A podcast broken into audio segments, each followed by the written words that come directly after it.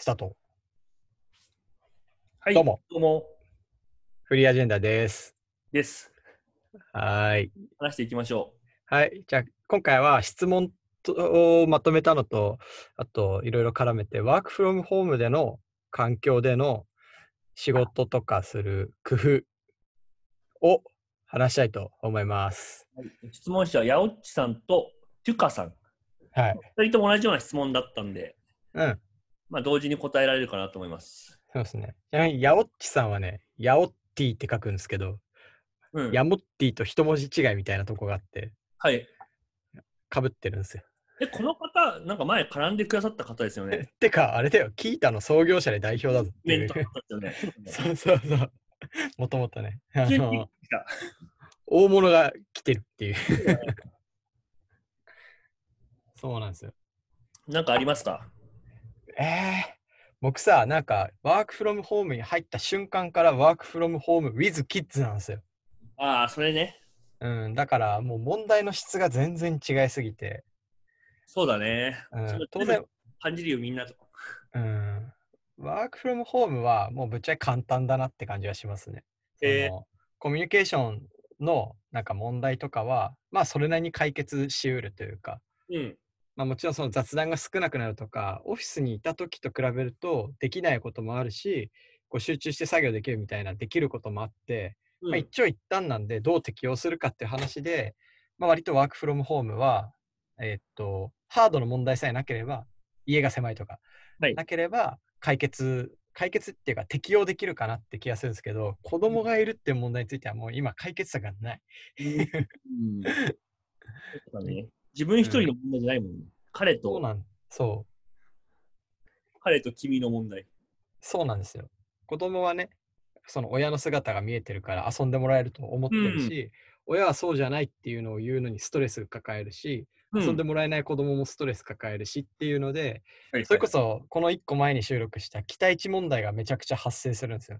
うん、子供の期待値は 高い。そう、どうコントロールするかとか、まあコントロールできないんで、そもそも。だからどうなんか折り合いをつけていくかみたいなのをみんな結構悩みながらやられてるっていうのが僕の印象だし、うちも大変だなって思ってやってます。 だからもう、ヤモッティの家はあの、時間割りメソッドを、時間割なんか、ああいう、なんか子供がそもそもすでに知ってるものに対して乗せていくって、やっぱすごい、あの、キュートなソリューションだなと思ったんですけど、 ちょり。かわいいよね。っと話してもらっていいですか、その件。あーなんかあれは妻が編み出したんですけど、なんか普通にしてるとダラダラ YouTube 見させるとか、うんあ。と僕らも仕事ある限りやっちゃうんで、うんえーっと、まあ家族触れ合う時間が単純に減っちゃうとか、はいはい。まあ、一緒にいるのに期待値の相互が発生しちゃうんで、まあ、そうならないようにっていうのでこの時間はお仕事してるから対応できません、この時間は遊ぶために全力で対応する時間この時間はご飯の時間っていうふうに、結構カチカチスケジュール決めてでそれに乗せて、えっと、子供にも行動してもらうように説明をしていくっていういいね。でもちろんその通りにならないんだけどうん。あのそういうなんだろう枠が親の中にはあるんだっていうのは知ってもらえてるんで。はいはいはい。なんかその意味だと少し緩和されたかなっていう感じ。じゃあ、子供の中に徐々にこう、仕事してる時間みたいな概念がちょっと育っていくというか、そうそう。で、僕らはもうなんか一種諦めるというか、もう仕事う業務中だけども、ここ1時間半は子供のために取るっていう諦めをした上、諦めっていうか割り切りをしてスタートするんで、うん。なんかそれはいい切り替えになってるかなっていう気がしますなるほ。どね。なるほどね。うん。面白い。なんか僕からも2つあって、あ、いいね。 1個は確かに時間割りの話なんですよ。おお。で、2個は、うん。あなんだろうな、まあそもそもよく考えたら僕結構ワークフロムホームというかリモート環境に慣れてる方だなっていうふうに思ったって話。あ、確かに。てか得意そう。まあ、そうですね、そっちの2個目の話からすると、僕、まうあ、えっと、20代、新卒入ったのが、えっと、いわゆるグローバルなコンサルティングファームだったんで、うん。海外にいる人と働くとかって結構あったんですよね。はいはいはい。まあ、すごい1個あったケースで言うと、上司がサンフランシスコにいて、僕は日本で働いて、時間がほぼ12時間ずれてるんで、うーん。コミュニケーション取れるのも、僕が朝出社した時に彼が帰る時間で、うんうんうん。で、彼が、えっと、帰る時間、逆か、そその逆みたいな、うんうんうん基うん本。的にはコミュニケーションは1日1回1時間くらい電話するのとドキュメントみたいなのをがっつり用意してそれでやり取りするっていう風なやり方うんうんやってたから、まあ、なんかドキュメントをガーって書いてそれをベースに、えっと、電話でコミュニケーションしてそこからちょっと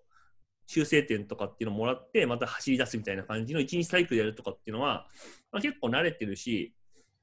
やっぱ全てはドキュメントの準備次第だなと思ってるんで。確かに、確かに。まあ、それもそうだし、あとなんかそのコミュニケーションが取りづらい状況での仕事ってやっぱすごいあって、まあ、一回あったのが、僕、英語が全く喋れなかったのに、外国人と働かされた時はいはいはい。でも基本的にはドキュメントの準備をするっていうことによって、なんかそのコミュニケーションする時のコミュニケーションの質の低さっていうのをかなりカバーしてた。うーん。まあ、結局、その人と話す機会が減ったりとか、話す環境っていうのが対面よりも失語したとしても、いかにその前に準備をしておくかっていうことで、まあ、どうカバーできるかっていうのは、ワークフロムホームだろうが、対面だろうが、そんな変わらないかなと思ってて、確かに。むしろその周りの人にも、こういう環境下だから、ドキュメントちゃんと準備してねっていうのを、まあ、ある種自分のスタンダードくらいのレベルにまで、まあ、強制できるというか、その、学んでもらうっていういい機会だなと思ってるんで、まあ、それはそういうふうにして、もともとやってたことを頑張ってます。確かになんかドキュメントドリブンな仕事の仕方をしてるとそんな変わんないっていうのが実感かなってあ思っあ、てそうそうそうそう。うん。うんああのー僕もすごい最近ワークフロムホームになってから人が作るドキュメントにこれ読んでも伝わんないから書き方変えろとかそういうフィードバックがすごい多くなったんですああ、うんうみんなのドキュメントの質を上げていくとなんかすごい仕事の生産性自体はそこまで影響を受けないっていううん。のはめちゃくちゃ同意しますまあ、そうだよね。うん多分そのドキュメントも僕ら自身も結構聖地化していかなきゃいけない部分もいきなあるかと思っててもともと結構ちゃんと準備するタイプなんだけどそれでもやっぱり会議室に集まってホワイトボードにその場での議論を書きながらみたいなやつとかっていうのもやっぱ結構生産性を上げるためのテクニックとしてあったと思うんだけどそれもある程度想定してなんかそのホワイトボードに普段だったら書くであろうこととかもそもそも最初からドキュメントに盛り込んでおけると良いなとかっていううんなんうかん、想定がすごい広がる確かにだから準備の時間は結構大変だけど、まあ、その分ミーティングはむしろ生産的にできるんじゃないかなって気はしている。確かに。なんかホワイトボードとかあとミーティングでやってるのって結局インタラクションなんで求めるべきことは。うん。なんでまずそれもドキュメントが用意されててそれを一緒に見て話すっていうスタートラインがあるとなうん、何もない状態からするとここのぐらい差があるというかたくさん差があって見えないけ ど。見えない見えないそうだった結構な差があってうんでそれを見ながら画面共有して話すだけでも全然違うというか。うん。うん、あともう一個は、えっと、言葉の定義をすごいしっかりチーム内で決めておくっていうのは重要かなと思って、あまあ、指標とか、なんか施策の名前とか、みたいなやつが、なんか結構やっぱ話してても、同じこと言ってるか違ってないか分かんないことって結構多くて、ー、うんうん何々の人が何々する率とか、うん、何々から何々のファネル10日のなんかこう確率とか、で、わかんないと大体ホワイトボードとかにみんな書くんだよね。いや、うんうんまず A さんがこれして、これして、これするじゃんみたいな。で、こっからここへの率の話を今してるんだよみたいな。でもそれがパッとできないから、うんもう完全になんかその決めておく、 うんうんうん名前を。うんうんうん何回何回も何回も使って、みんなの頭の中にホワイトボードがもうあるような状態っていうのを仮想的に作れるまで、その言葉の定義と言葉の名前っていうのを繰り返して刷り込んでいくっていうのが、結構今後求められるスキルの一個になるんじゃないかなっていう気はしてる。うんうんうんで、まあもともとそれも僕は結構大事にしていることの一つなんで、うんまあ、むしろこの機にそれを ブーストできればいいかなと思っていて、うんうんで、戻ると1個目の僕も時間割を最近導入してるって話。はあはあはあで、これ、ポモドーロテクニックっていう名前があるらしいんだけど、出た。うん。結構前からな名前知ったけど、最近使い始めてます。でうーんあと僕の中にあった課題感っていうのは、うんワークフロムホームだと、まあ、ヤモティだと子供がいるからなおさらだと思うんだけど、いろんな時間がやっぱ混じる。うんうんなんかそのプライベートなこととかも仕事中にやっぱやっちゃう。うんうんうん保出するための手続きとか。うんうんうんうんで、それやりだすと結構ね、一日がぐちゃぐちゃになるし、なんかあれもこれもやんなきゃっていうふうに、なんかし仕事、自分が仕事と捉える範囲が増えるんだよね。あタスク3倍ぐらいになったイメージありますよね。なるなるなる。なんかその全てがマージされて頭の中にやることのリストがいっぱいあるんで仕事に集中できなくてうん。やっぱ人間って頭の中にそのやらなきゃいけないっていうことがたくさんある状態だと他のことにその1個に取り組んでる時もその頭の中にある他のこともやらなきゃっていうのが邪魔して生産性を下げるっていうことが、まあ、科学的に分かってるらしいんですよ。そうなんだ。そうなんですよね。で、なんかそこでポモドロテクニックっていうのがあって、まあこれ何かっていうとすっごい簡単に言うと25分間1個のことにめっちゃ集中してその後5分間休むっていうのをひたすら繰り返すっていうやり方なんだよね。うんうんでまあ、これはその25分がその人間の頭の集中の限界だって言われてるけど、まあ、僕は25分がベがベストとか5分休むのがいいとかはそんな思ってなくてうんうんそこは僕にはあんま分からんと、まあ、ただその1個のことに集中するっていうのを決めてで切り替える時間を作ってその次また別のタスクに移っていくっていうそのスキーム自体すごいいいなと思ってうんうんそれを実践していますうんうん実際のやり方としては本当時間割りみたいなもので、まあ、僕 Mac 使ってるんですけど Mac にアプリを入れてそこになんかそのやるべきタスクっていうのをガーって書いてうんうんやるべきタスクをスタートっていうふうに押すとそこから25分計測が始まって25分経つと、まあ、アラームが鳴って5分間休むっていうのがまた始まってみたいなうんうんうんそれでタスクを消化していくっていうやり方なんですよね。うんもうこれめちゃくちゃあの今のところ結構いいなと思ってて始めてまだ1週間ちょっとだけど、まあ、やっぱそのまずやっぱ今これしかややらない時間だっていうふうに集中するとめちゃくちゃやっぱ生産性高くなる、うんで僕は今徹底するために、えっと、例えば自分が今、えっと、Google Chrome の上で Docs を書く仕事してるとするじゃんそうすると Slack とかで通知来たとしても、えっと、気にならないようにするっていうか Slack に浮気しないようにスラックにスワイプすると、スラックの画面が暗くなってるってアプリを入れて、うん今フォーカスしてるアプリ以外に遷移しても画面が見えないっていう風なアプリを別途入れて、もうそれしかできないようにしてる。ああなるほだかどらね逆にスラックやってる時とかにツイッター見ようとしても、ツイッターの画面が暗くなってるみたいにできるんで、うんうん うんうん強制的に一個のことに、まあ、はんこう、なんだろう、まあ、コネクトするようなやり方にしていて、やっぱその一個のことしか考えなくていいっていうのはすごい楽、実は。うんうんうんそれが一番いいっすよねすごくいい。で、うん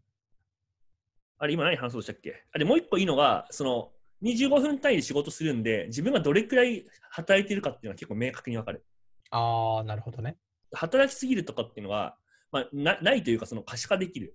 うんうんうんうん自分が何に何分くらい使ってるかもわかるんで、あれ、俺意外に今日プライベートのことでかなりだらだら時間使ってないとか、うんうんうんうんこのタスクの方が重いと思ってたけど、実はこっちのタスクの方が2倍時間かかってるとか。確かに。僕もスラックは、その、なんか作業するときはアプリごとキルして、ああの、Mac では見ないみたいな感じにしてます。あ、うん、正しいね。うん、だけど、スラックは、うちスラックのコールを会社として推奨して使ってるんで、うん。コールは結構早く出たいなと思ってて、はいはいはいはい。なんかそこのジレンマがあるから、スマホは生きてるんだよね。うん。だからそうだね、その、ポモドロテクニックの、まあ、その、ある種の弱点みたいのは、そういうふうに自分のスケジュール以外の人のうん意、識によって、えっと、発生する時間っていうのとどう向き合うかっていう話そうなんだよかね。なとも思います。でもね、まあ、オールは確かにそうだと思うんだよね。でも気づくと、その、それって結構思ったのは、周りからも言われるけど、え、スラックじゃすぐ返してくれないのみたいな話とかあると思うんだけど、うんスラックなんかすぐ返さなくても問題ねえよっていう。ま、まさに。 基本的には。で、まあ、その、本当なんかプロダクトマネージャーがエンジニアと仕様の話をしてて、クイックに決めたいとかもあると思うけど、それ以外はそんな問題ないっていうのと、あと25分単位で休み取るんで、休みの時にそういうスラックは、なんかパッド解説を返すとかってルールにすれば、うんまあ、最低25分間待つと損害が発生する物事ってこのように本当にもう、ほんま0.001しかないと思ってるから、ないね。カバーできる。ほとんどの仕事にないですね。そう。あと僕がこれ初めて思ったのは、えっと、1日人が8時間働くことは不可能だと思う。うん。いや、無理でしょ。無理。だからこのポモドロテクニック、その25分プラス5分の30分を1ポモドロっていう単位で言うんだけど、うん僕8ポモドロから10がまあ限界だね。集中してあ働く、わかるわかる。で4時間。うん8時間集中して働くことは人間には不可能。逆に8時間いつも働いてる人はすっごい密度が低低い時間を過ごしていると思う。うんという結論になった。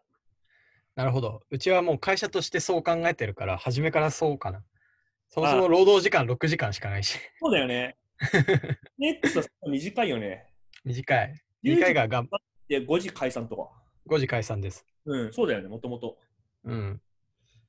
無理だよね。無理っすね。うん。うん。4時間働いて2時間雑談してちょうどいいぐらいかな。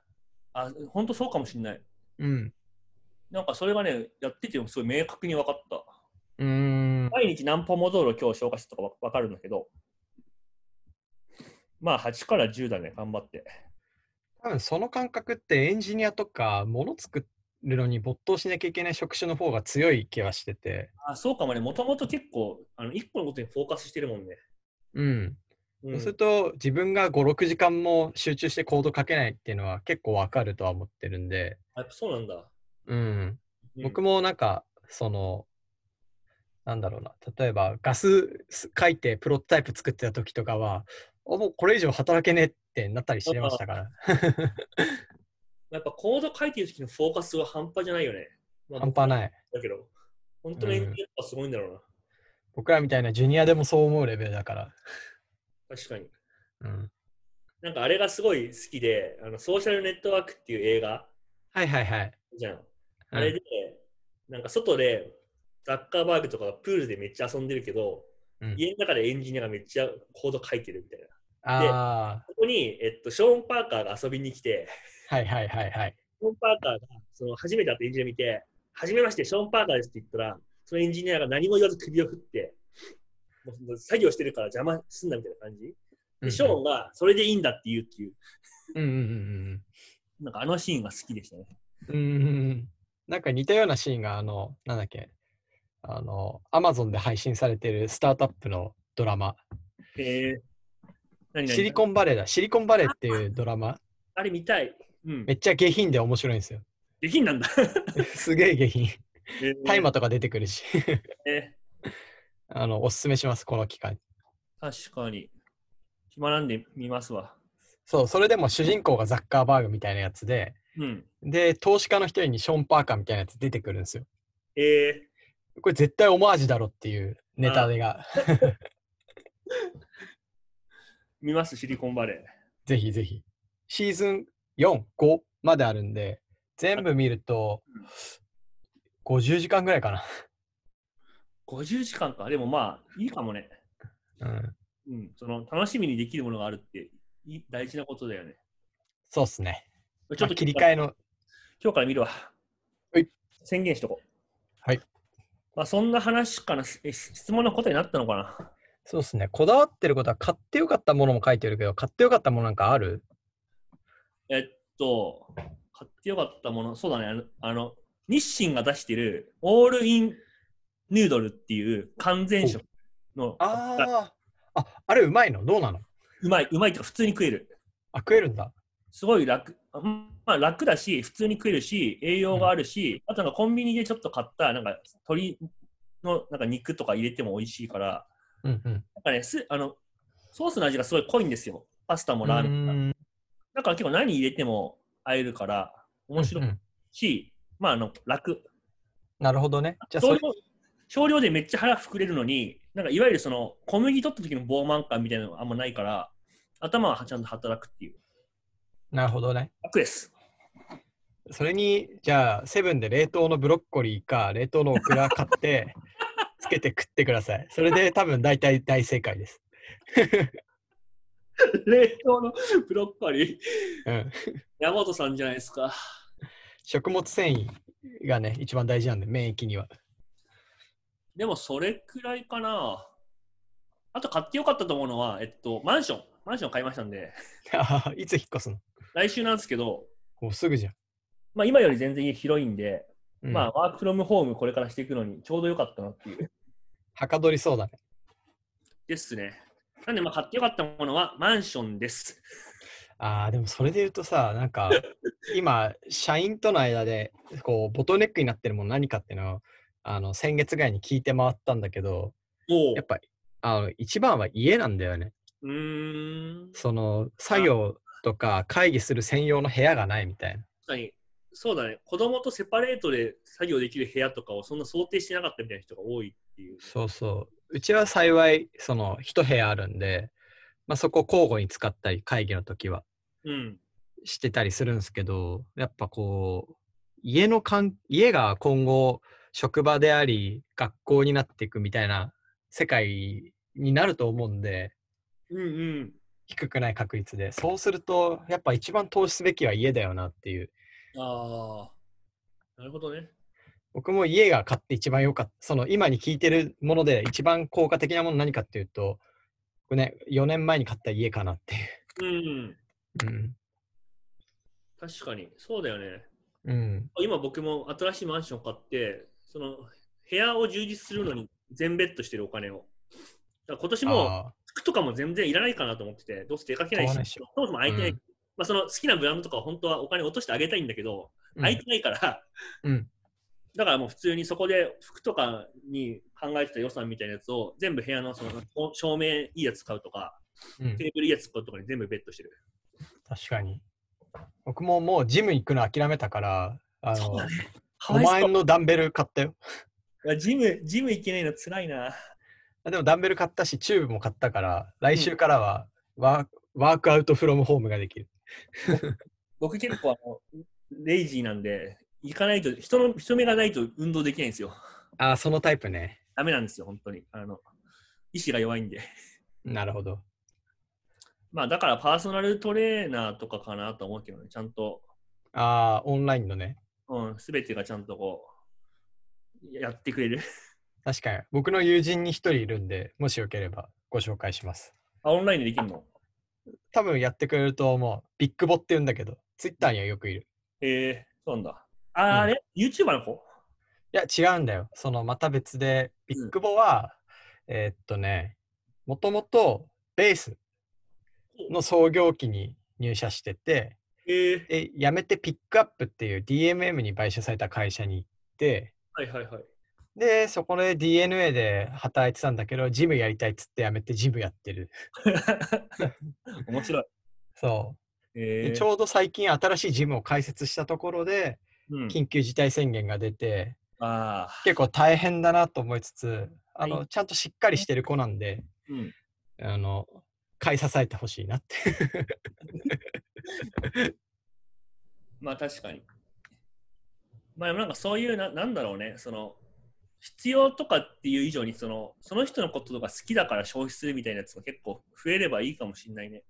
そうなってきあの飲食店をみんな買ってあげてる飲食店が通販してるのを買ってあげてるのとかもその流れをすごい感じるじゃないですか。うん。だからよりその個人に紐づいた経済みたいなのに移行がぐっと進むんじゃないかなっていう。あでもそれはそう思う。やっぱ飲食店とかも、やっぱその地元密着っぽくやってたところは、やっぱいまだに結構強いなと思う。うんうん。あの、まあ席数とか減らしてもちゃんと人は入ってるし、テイクアウトとかも、なんか僕も近所で、あの、最近知ったところがあって、そこ、うんランチとかを500円とかで提供してて、はいはいはい。別にその安い店じゃないんだよ。すごい、どっちかっていうとかなりいいイタリアンなんだけど、昼はもうなんか500円とかで、多分、ただ同然なんじゃないかな、あれ。いやそうでしょそこはでもすごい、あの、行くようにしてる。う。うん。行くっていうか、まあ、あの、かテイクアウト買う僕もランチはテイクアウトすごい買うようにしてますね。ああ、し社会派ですね。まあうまいしね。まあね、そうね、ずっうとん家でっていうのもね、あれだからね。うん、まあ、こんなもんにしときますか。質問のそう答でえすね。わかんないですけど、えっと、もともとの質問は、ワークフロムホーム環境下での、まあ、コツみたいな。うん山本さんは僕なくね時間時間割り作る。 時間割り。子供の期待値をコントロールする。あそうだね。まあ、二人共通なのはドキュメントをやっぱちゃんとする。もともとうんうんうん僕はまあ、ポモドロテクニックっていう、まあ、ちょっとググってもらうとすごい出てくるんで、結構おすすめです。ぜひ興味ある方は。結構もう歴史あるテクニックですよね。みたいね。うん。はい。じゃあ、そんなところで気に入っていただいた方は、チャンネル登録等々お願いします。それでは、バイバイ。バイバイ。